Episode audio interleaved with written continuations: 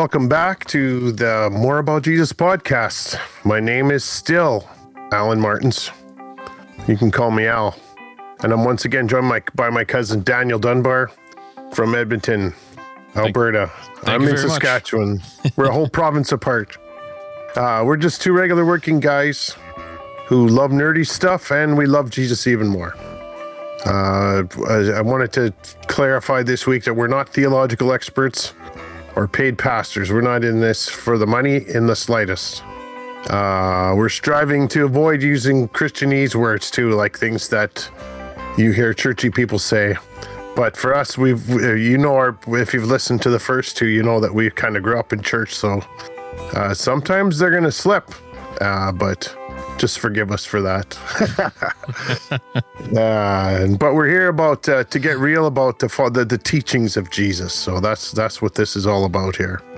Um, so how was your last couple weeks, Daniel? Uh, it's been uh, Good, bad, stressful. uh, bit of both. It's been a little bit stressful uh, here and there, but um, nothing, nothing major um, that's going on, and some stuff that. Well, one thing was kind of major that was stressful, but I can't really discuss it uh, here right now. So Why not? I'm just kidding. I'm just kidding. you know exactly what it is. We we we, we have talked about it, but uh, uh, it's not public yet. Anyway, so I can't I can't disclose any information on on that. And quite frankly, I only know a very little about it anyway. So it's not even it's not even like I know the whole story, but uh, I only know some of it. But um, yeah, as far as work work has gone, it's been hectic. People are you know of course um, getting ready for winter. So, uh, So that you do that in the in the in the garage, you're doing uh, winterizations already. yeah, yeah, people are people are starting to come in for you know because like here, like the leaves have already fallen.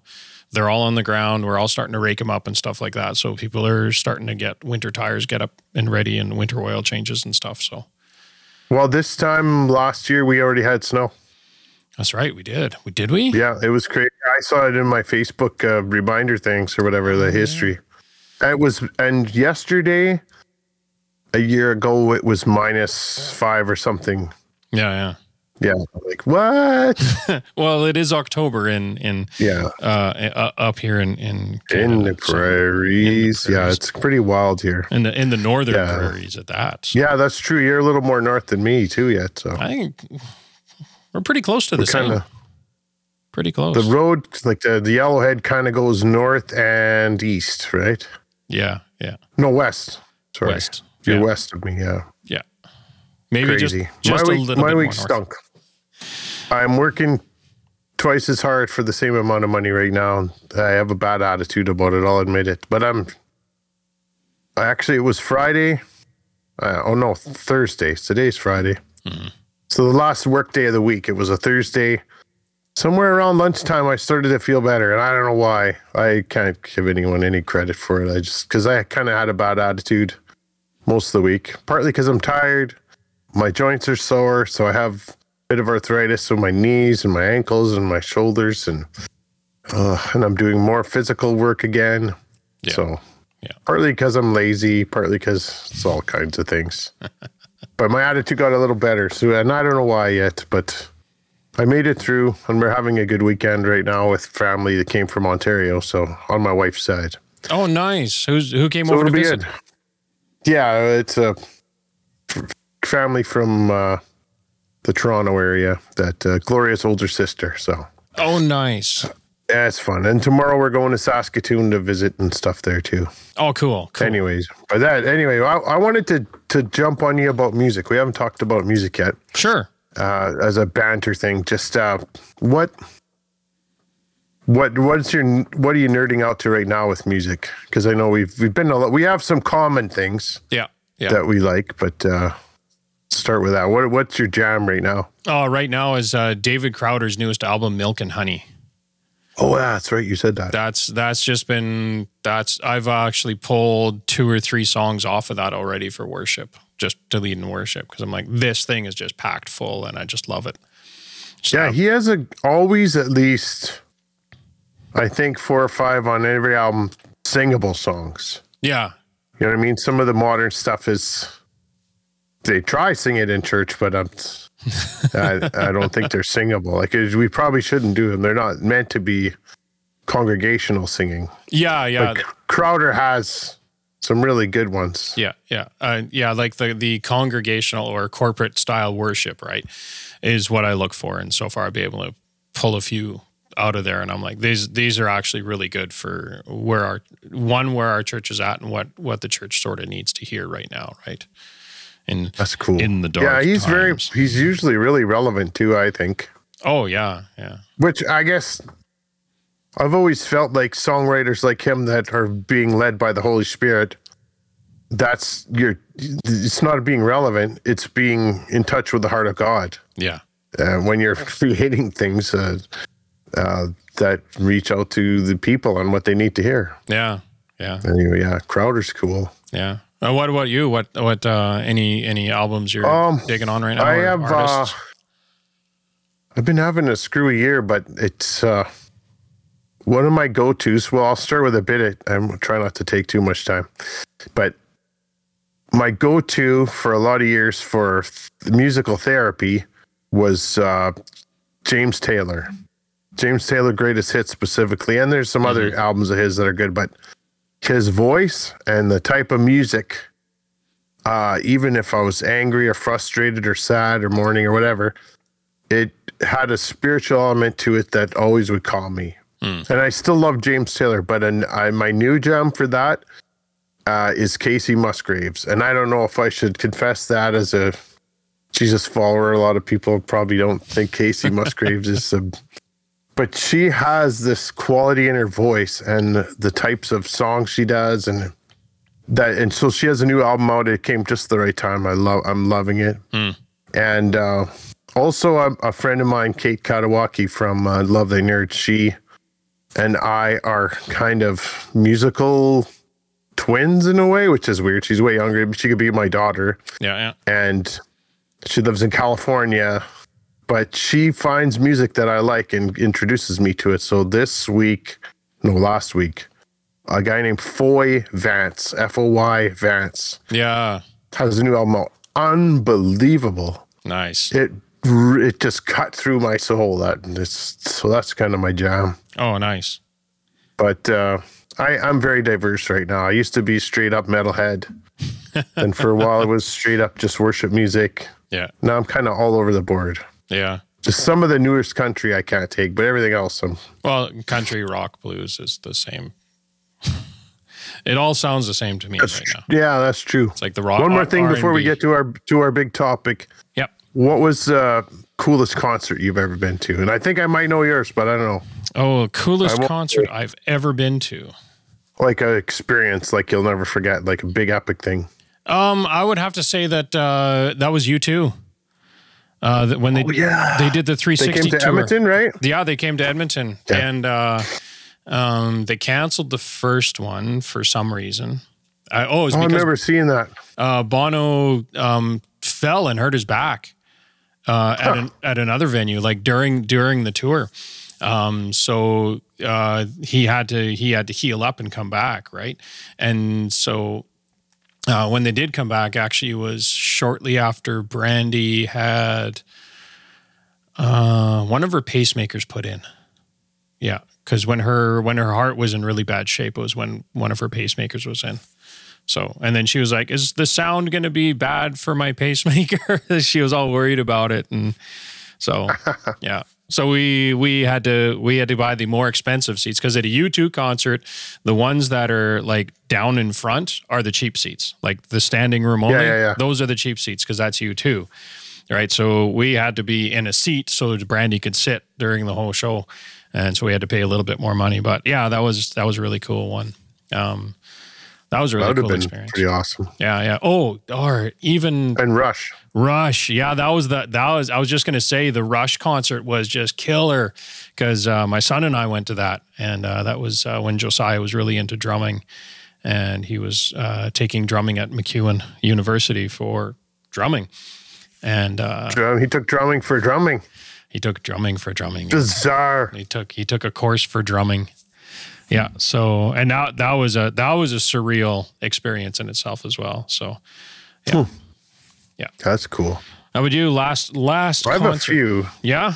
The the real big one I like was still Judas Priest in Saskatoon because the old metalhead in me had fun. It was it wasn't as a concert experience in the sense because the place was only half full, which I th- was kind of sad because this guy's invented heavy metal. Yeah. Yeah. But um, the the show was absolutely mind blowing. Nice. That and third day's uh, uh, um, Soul on Fire tour.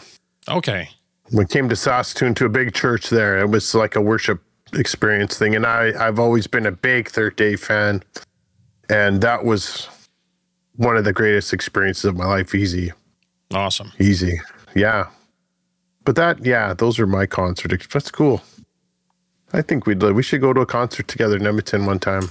Next time when they open that up again, Yeah. Whenever that is, right? if Billie Eilish comes, I love her too. Anyways, cool. So, um, this week, as we were discussing what we should go through, uh, there's a lot of topics, but we wanted to start with something. Um, I guess what I the, what kind of made it s- solidified this idea for me is that the Sermon on the Mount, and we're going to go from starting in Matthew chapter five, verse one, is sort of like not just random teaching by Jesus. Like, not that anything was random, but this is like the the calling card that this is okay. This is a summation of the things I want to do with the kingdom. Because we see a lot of other stuff when Jesus teaches is like a parable, or it's uh it's as he's going about things, he'll see things and speak into something, or he reads someone's mind and speaks into that.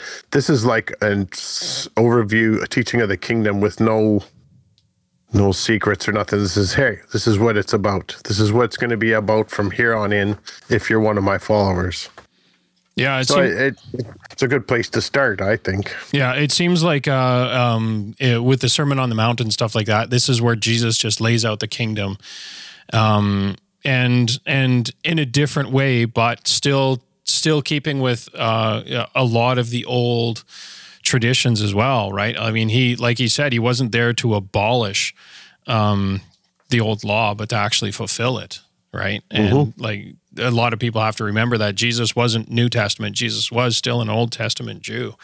Uh, the the only writings that they had were were the Old Testament, right? Yeah, I don't know why, but people don't think that. Like, and that's very logical. But yeah, Yeah. their Bible was the Jewish Bible. it was it was the Torah, it They was the law. They didn't it was, have the Book of Corinthians. No, and and and no, they didn't have any of that. They didn't have any of Paul's teachings because all of that came way after, and even the even the even the apostles' stories they came like what at, uh, 10, 20 years after Jesus' resurrection. So like those, you know, they were in the process of being written, but never were fully written, right? Um, throughout, you know, as far as far as I remember, anyway, I haven't really done any heavy, heavy studying into this. So, as I said, we're not theologians or anything. Like we said, we're not. Uh, this is us working through stuff. We might have done a bit of research, but we're not. Uh, this is ordinary Christian podcasting here. This is not. And I think that ordinary Christians are the ones that are going to change the world anyway. And we we have a bit of a celebrity mentality, um, an addiction in the church sometimes with someone who's uh, not, not that education's bad or that uh, people using their fame to proclaim Jesus is bad, but yeah, it's the everyday Christians who are committed to transforming their own lives that are going to have the biggest impact on the world, especially now because we can't. People ain't coming to our churches, yeah, and it's not just because they're boring or anything like that. That's because we can't. So gotta, let's, let's let's adapt here, people. yeah. Like Let's most figure a way to do this. most churches right now have seen like a massive decline in in how many people are coming. Like, um, I just read an article. It's like you can't go back to 2019. It's not going to happen. Don't expect it to happen. Most churches not have a- have seen a decline in in people in church by about 20 to 30 percent from what it was in 2019. So, you know, you're you know, if you had a church of 100 people, you might have 20 people show up, or 30 people show up means you're having to almost start from scratch, which can be a little bit disappointing and, and discouraging. But oh, for sure, you a have lot to of people are really yeah, you have to adapt. like just uh, they're they're scared of what's going to happen. You know. Yeah, yeah. But I mean, that's and that's to you to your point. I mean, your everyday Christian is the person in the bay next to you working on a vehicle. Your everyday Christian is the guy down the line in, in you know at, at harvest time that's having to sweep the floor or something like that, right? And Yeah, exactly. we we still have to, you know, your everyday Christian is going to be the cashier as you're checking out your groceries or somebody like that, right?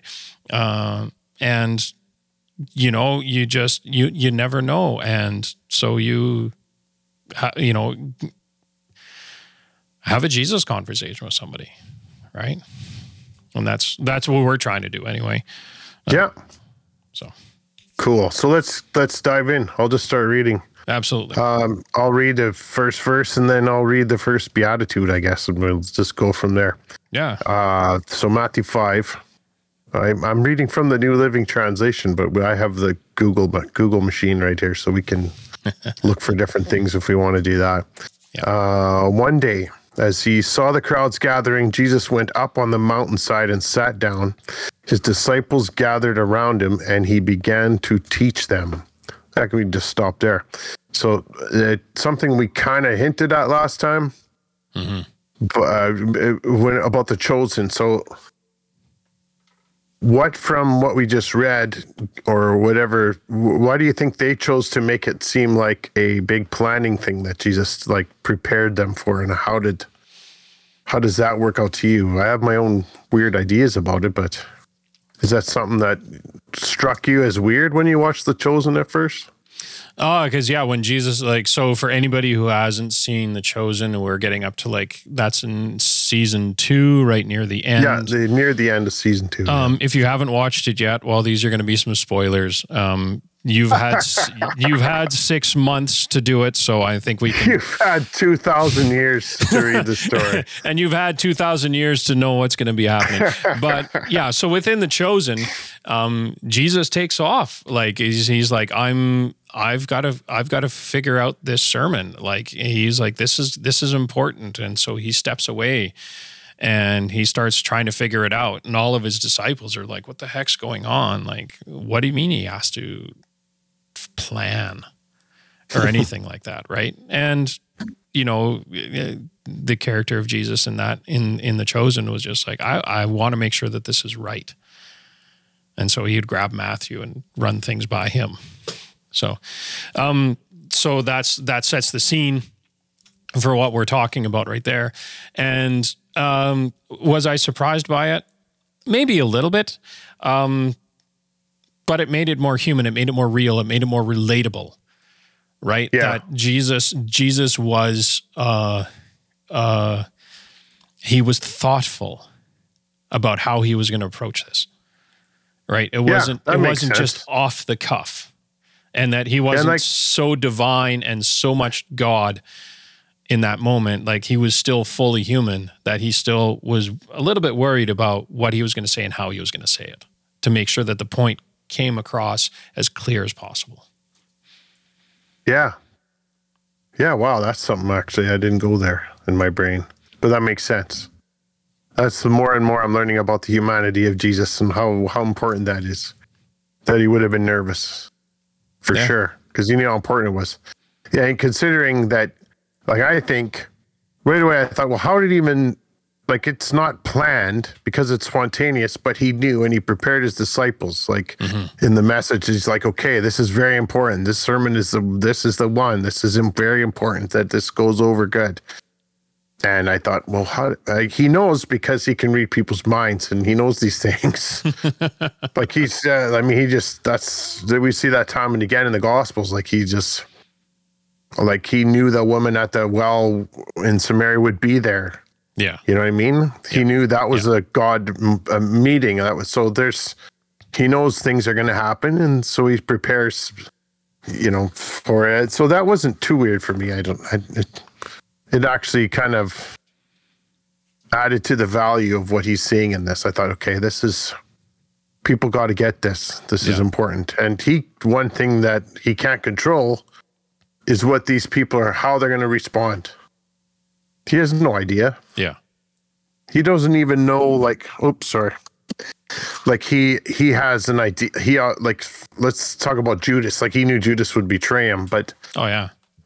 But there's always also an element of he doesn't really know what's going to happen like with people. He can't god doesn't know what people are going to choose to do or not to he knows ahead of time what's going to happen but he can't i don't know i think jesus didn't understand like i think it was he didn't know. Is that hmm. weird to think? I don't know. They didn't You know that tell me. how people how people would would respond to it or yeah he doesn't know all the outcome of what's going to happen to this german i guess he knew in advance he was going to die and all those things but yeah. I don't think Jesus knew all the things about everything. Yeah. Because he gave up that divine knowledge to uh temporarily to set it aside or whatever to become a man. Yeah. If I was to guess, I I would I would say that he was thinking that this is the first major sermon about the kingdom that I'm giving. Right? To a large crowd, a crowd of like it says 5,000 men plus women and children. So this is this is a major crowd first time that he's doing this out of the wilderness out on a mountainside and not mm-hmm. in in a town in a house or in a small in in the synagogue or anything like that so this is and yeah this is this is him laying out the kingdom right and reclaiming it from what it was supposed to be and what it was twisted into um, through through the religious leaders at the time, right? With all the extra rules and everything else that they had, and he was just like, no, okay, let's just start from here. Let's you know go into this. Let's just settle down. This is what it's about. Right. Yeah, get ready for get used to different. Get used to different, right? Oh, I love that. And there is a T-shirt of that. There is. I've seen Dallas. Yeah, I've cool. seen Dallas wearing getting. It's a, a shirt that said "Get used to different," and I was like, that was awesome. Yeah, I want that. I want that. Yeah. But um, So that's the setup anyway. yeah, there's there's one major thing that I've that I found interesting in in just in the first verse, right? So Jesus went up to the mountainside, and this is where he's going to give his speech, right? And this mirrors like somebody else I, I heard this on a different podcast. This mirrors Moses going up the mountain to get the laws. Right. And and then he starts breaking out this is the kingdom and this is how it's going to be. So it's it it does mirror a lot of the Old Testament, and even as we go through like the the rest of of the parables and stuff like that, they do mirror a lot of some of the stuff that happened in the Old Testament uh, that that the people just needed to be retaught. Yeah, I never thought of that. Yeah, no, it's and it was Well, they they they knew that what they were doing wasn't working to change the world or to like they were just doing stuff and but Yeah. like obviously from through other gospel stuff is like people are so amazed at how powerful his teaching was and how how he had authority and all this stuff and this so so they were so hungry for something better than the same old stuff they've heard for their whole life. Yeah, yeah, and something that was like you said, you know, different. It wasn't. Yeah. It wasn't being taught in the synagogue where there was even more rules. Right, men had to sit over here, women had to sit over here, lepers had to sit over here. You know, you had you had different areas that that um, for different people. Right, there's a different temple for Gentiles as there was for the Jews, and for Well, there was a segre- complete segregation, and then this guy comes along that's not at all yeah, and- segregated. dude. yeah, everyone's welcome. yeah, everybody's welcome. It's like get used to different, right? I love that line in there. Yeah. Hmm. Yeah. Well, and then he goes on to talk about the Beatitudes. Mm-hmm. So you want to hit the first one? Yeah, I'm gonna read it in. Okay, I got the message up here too because I've been reading that too. Oh, I was gonna read that one too. It's like I love. Okay, I'll let you do that one. So this in the New Living, it says, "God blesses those who are poor, and realizes their need for Him." For the kingdom of heaven is theirs. Now, the typical is so if you're reading what you're used to hearing, like the New King James or something, or the NIV or something. um, blessed are the poor or poor in spirit, yeah. for the kingdom of heaven belongs to them. Yeah, for theirs is the kingdom in heaven. And yet in the message, in the message it says, You are blessed when you're at the end of your rope. With less of you, there is more of God and his rule. I I, I really think it. he nailed it. I really think he nailed it there. Yeah. I did try a few other versions and I'm like, this one, this one surmises it, I think, the best and brings out um, for me, it brings a lot of, uh, it, it, it reminds me of a lot of stories that we had um, in our life, like in, in, in my personal life and stuff like that, of that exact passage right there. Right. Like, I mean, um, so like I said in, in the introductory last, last week is, is my wife is a heart transplant patient. So you have to be pretty darn sick in order to receive a heart um, to the point that uh, um, just just a just a brief overview on this was uh, she uh, at the n- near the time of that the transplant was going to happen. This is eight years ago because she's eight years transplanted now. Um, right near the end, like November, December, uh, she could not walk half a block without having to turn around and go home and lay down. Wow. Like, like her her extent of, of her energy was like if she gets uh, like I told her, if you get supper made, that's good enough. That's all I care about at this point, right? And and that's where and that's where we were. So it's like when you are at the end of your rope, Mm-hmm. there's less of you and more of the kingdom. And we had so during that time, we had a dry run on the transplant. So what a dry run is is um, they phoned us up and they're like, "We have a heart. We have a donor heart for you."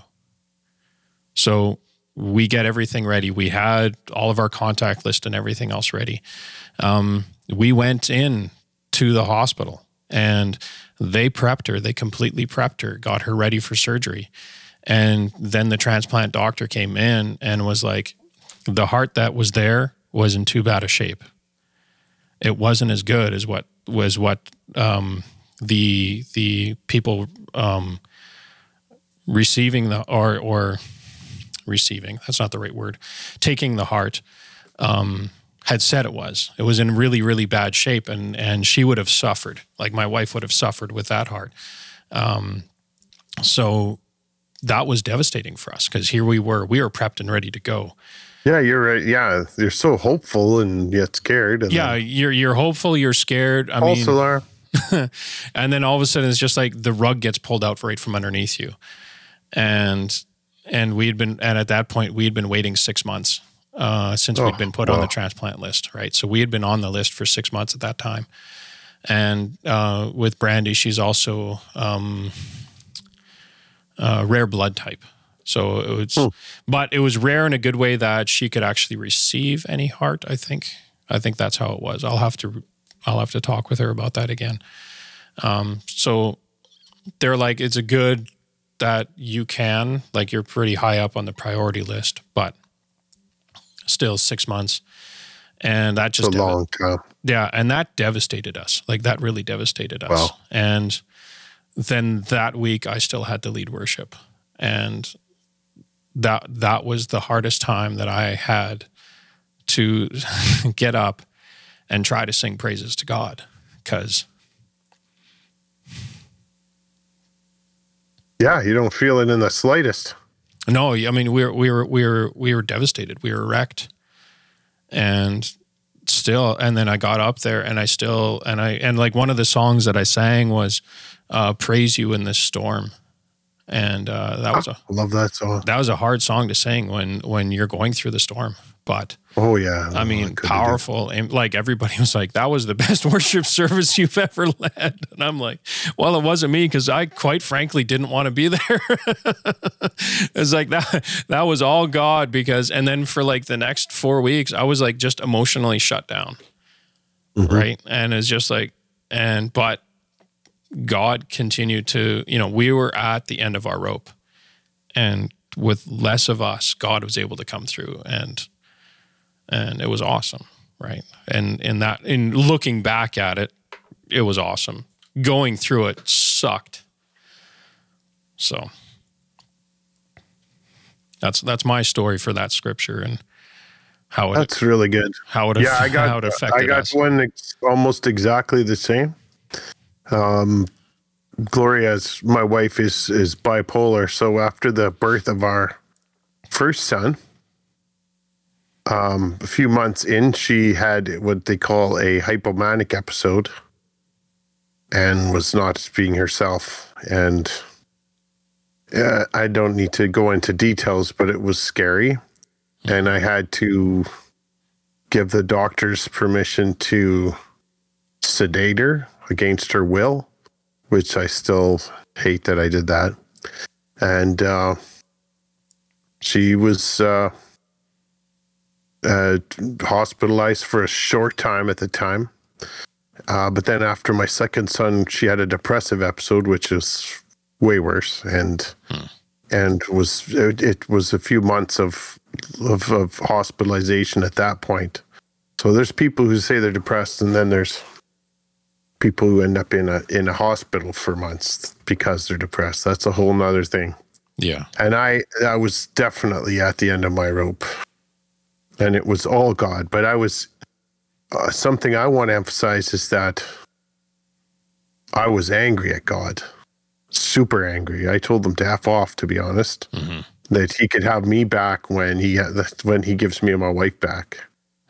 But in the midst of that, I still remember driving back from Saskatoon at one point, uh, leaving her still in the hospital, and listening to Steven Curtis Chapman for some crazy reason.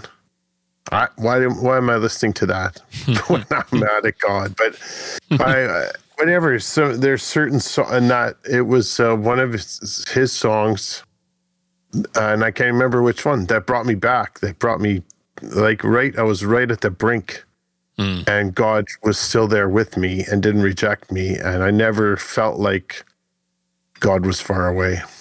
Never felt he was there with me, even though the, the, the road was hard and it was long.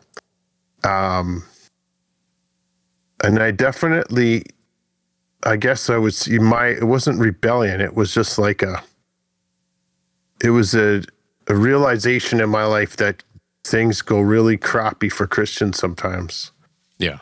And sometimes when you're young, you grow up this with this idea that it's all going to be peachy because I'm faithful and going to church and I, I believe in God and I believe in the Bible and I I pray and I memorize the scripture. So those kind of things happen to people that aren't faithful, that miss church, that don't believe all the things I believe. I, and I wasn't taught that, but I grew up thinking those things for some weird reason.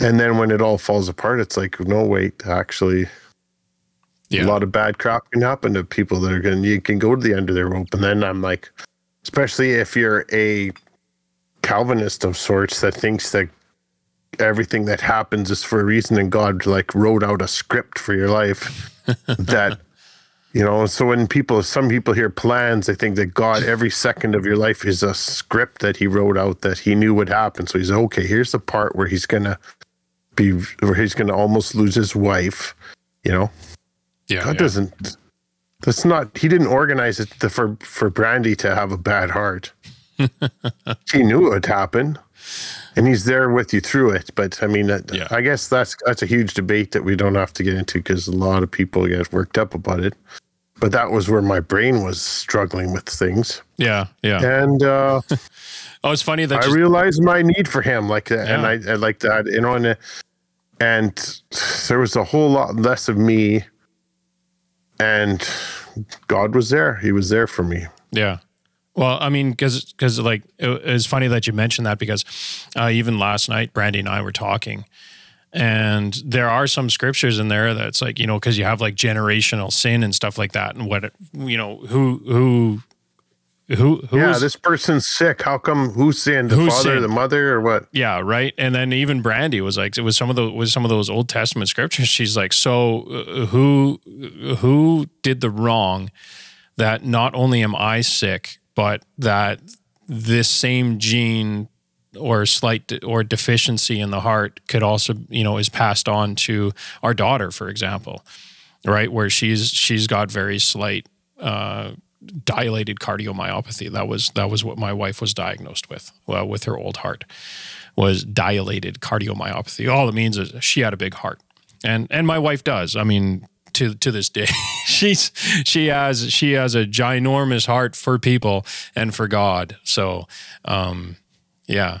And, and it's like but who sin did that? And i was like really? You're not you know? So we were sort of discussing that. I was like but you look at like in this uh the story of the uh the blind person who'd been blind for his whole entire life right? And then and peter uh, peter of course it's got to be peter right? It's got to be peter out of all the apostles who's who's going to be like rubbing on jesus and stuff like that. It's like man jesus must have been like geez peter just like get a clue already right and even in the chosen he's he's a bit of a he's a bit of a wild cannon right but hey this is the guy that jesus is going to build his church on right somebody as messed up as peter He's like, yes, no, that's exactly who I want for my church, right? Is messed up people. I want messed up people who are going to wrestle with things and and not just accept it at face value. Because Peter asked him, he's like, okay, God, okay, Jesus, okay, Messiah, whose sin caused this guy, guy to go blind? Was it his or was it his parents?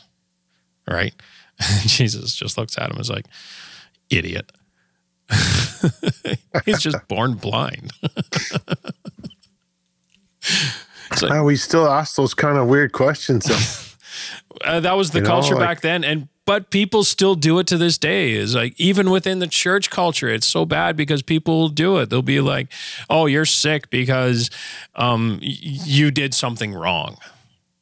Right? Yeah, yeah, that's so sad, eh? and it's just like and people get judgmental about that sort of thing. It's like you know and now especially it's like oh you got covid because you were a bad person because you didn't tip that waiter five dollars Or God didn't protect you from it because you're yeah sinning or whatever. It's like Wow. now, now if you were if you were a total Karen and after after after having a church a church uh, a church meeting, you went to a restaurant and chewed out your server. Okay, maybe you deserve to get sick, but hey, that's that's my that's my oh. gripe with some Christian people that they totally forget, you know, totally forget that you know they they you go to a church meeting and then five minutes after the meeting you're nothing's changed. That's sad. Yeah. Yeah, I worked in the restaurant industry, so I know how that works. Quite a bit. How good people are at tipping Yeah. and that they give tracts. There's tracts. Did you know there's $20 bill tracts Oh, I see those and I hate that are those. fake? I They're know, I hate them. They have a corner of a $20 bill and then the rest is like, you don't need money, you need Jesus or whatever. Yeah, yeah. I hate I hate I hate that stupid little thing like that. That is just like you know what? It's These the worst. these people just put up with you for a meal and they have to get home to their family. And they And served you. Minimum They wage. Yeah, they're making minimum wage. Like tip them well. Tip. Them. I mean, and that's something we've always done. I mean, even with our our pizza delivery guy um, before Skip the Dishes and Uber Eats came around, uh, we tipped our Panago guy pretty good, and uh, to the point that when we ordered our pizzas, they were here within ten minutes to our house Wow. because they knew and, cool. and they were hot they were piping hot and then we stopped ordering off of panago for like four months or something like that. Because we were just making it at home. And, uh, and then we're like They oh missed let's- you. yeah. And then and then we we ordered off of panago again. And when the guy delivered is like did we do something wrong? Because it's the same delivery guys like did we do something wrong that we haven't seen you guys forever?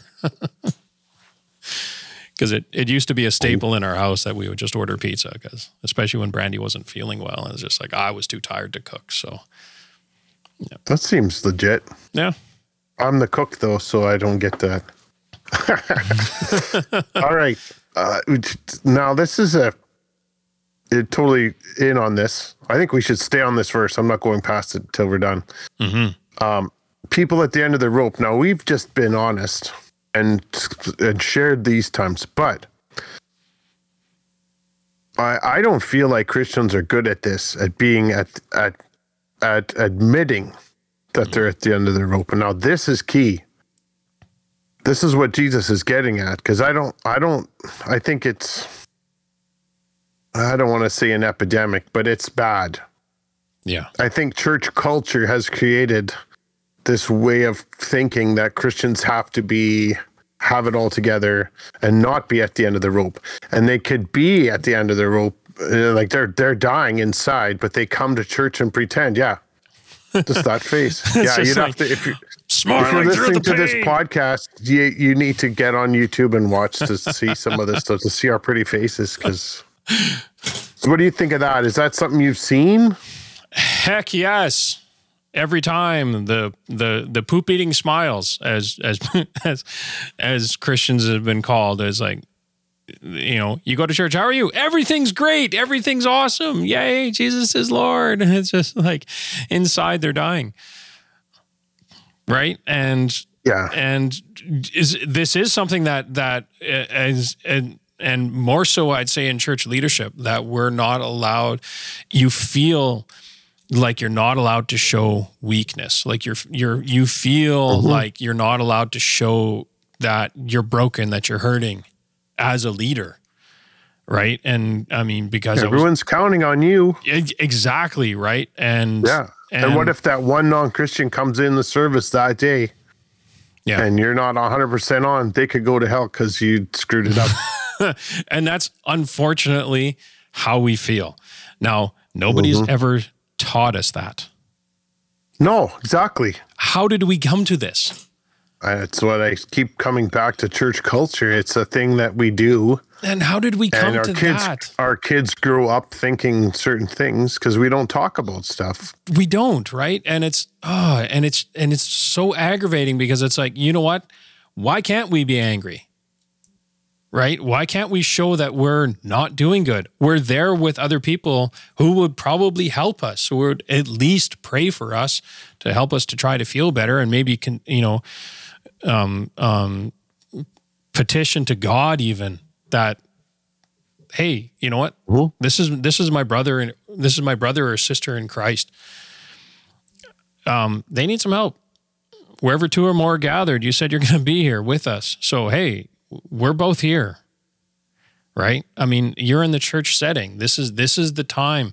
This is where you're supposed to go. It's you know, um, oh, James and James chapter five. Yeah, I think it was in James. Yeah, James chapter five. He's like, you know, if one of you is sick, call in the elders.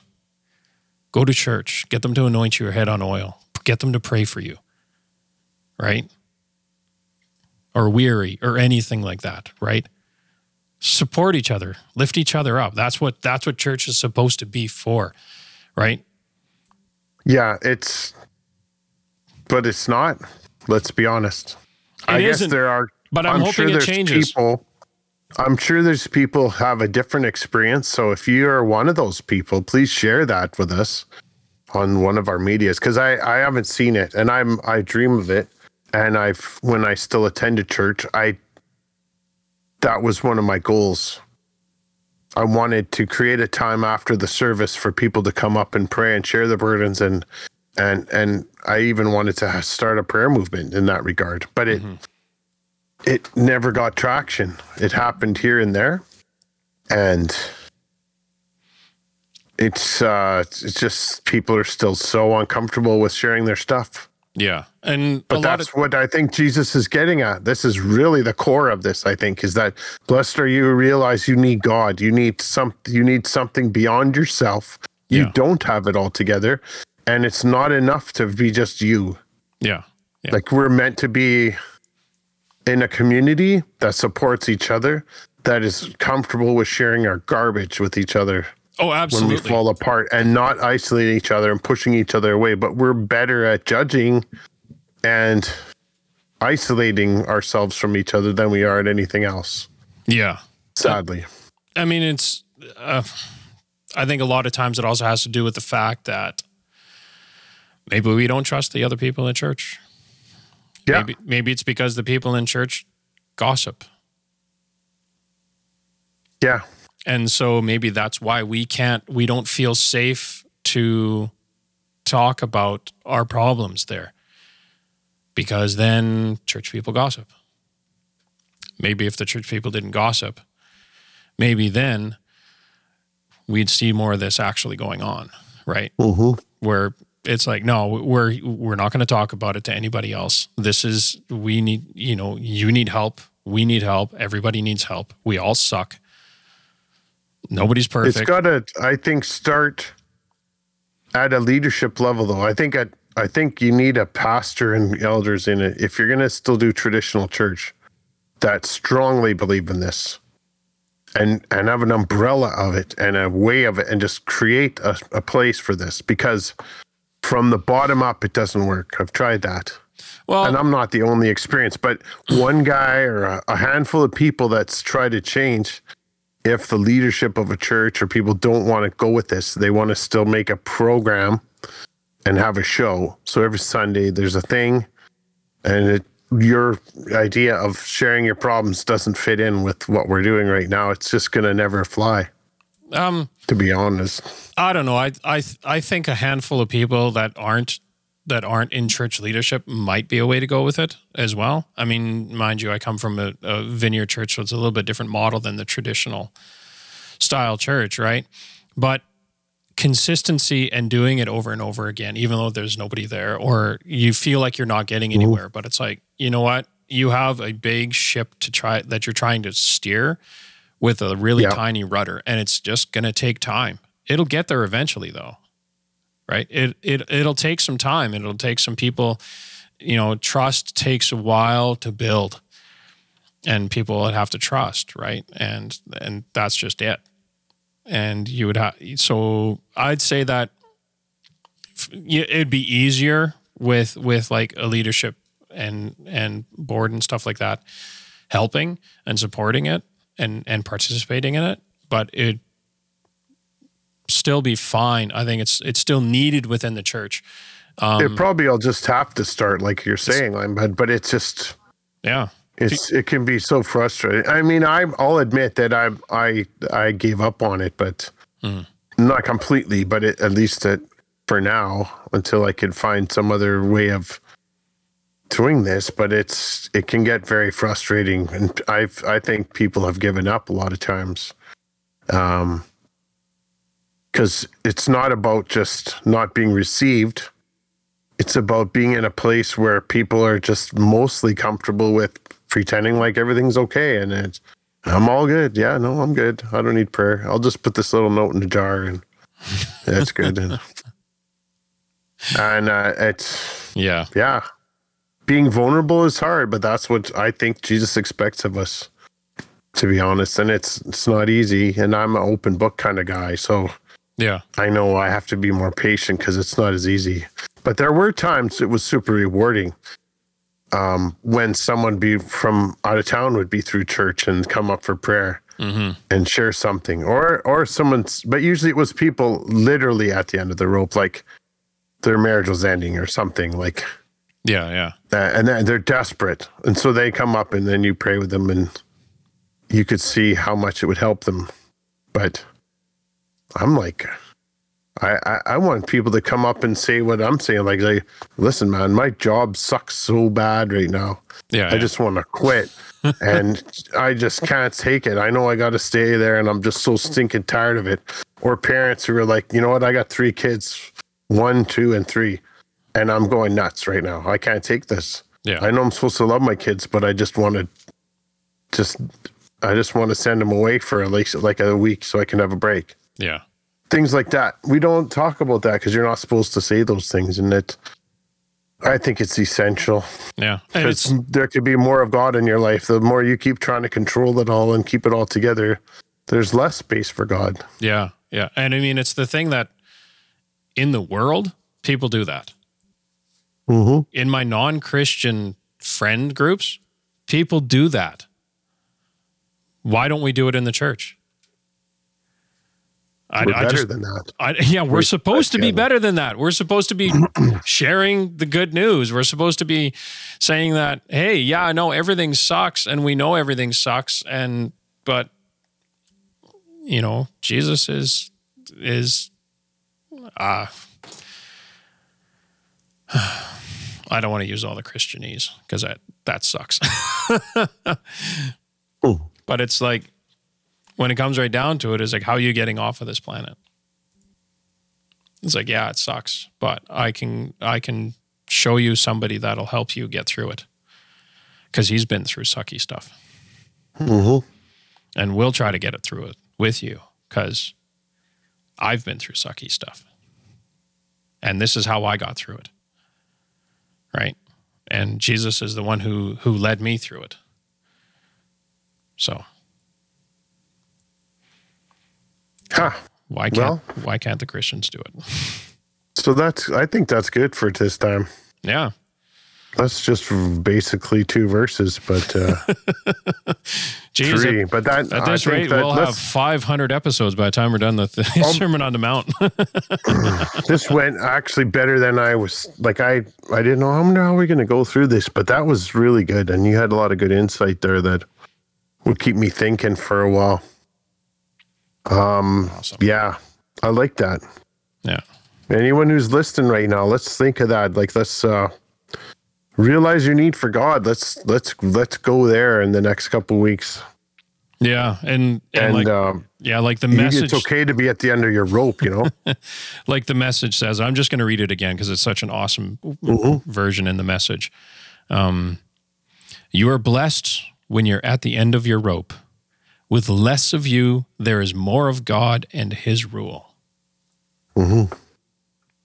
That's just Yeah, and then I'm thinking of quickly. I'll say to uh, Paul talking about his thorn in the flesh. You know how when I'm weak, then God's strong. So the weaker you are, the more room there is for God's power. It's not just about me holding it all together. You know. yeah, yeah. So he, uh, I think we nailed it there. I think God uses Thanks us for that. Our God uses us in our weakness. Yeah, well, that, I'm living proof of that. Aren't we all? my old weakness, my old man weakness. yeah. So I'm Al. That's Daniel. If you have any questions or comments or of anything we talked about, if you have some insight that we missed or something you just agree with, or maybe you just want to be nice to us and send us an encouraging note, uh, you can reach us in a lot of places. On Twitter, we're at more about Jesus 3.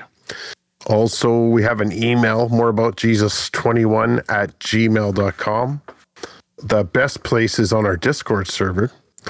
Uh, so there's a more about Jesus podcast on the Discord, and uh, you can find links to all this stuff on our YouTube page. So if you um, if you're just listening to this podcast, we do put out a video of this, so you can see our pretty faces. I'm joking. we're not we're not ugly. We're hands. Our mamas love us. I've Right, got, I've and, got uh, the perfect. I've got the perfect face for radio. So, but we do have YouTube, and there's links there to all of our stuff. Um, you could follow me, Al, on Twitter at at Alanon68 or Daniel at Danny Boy Dunbar.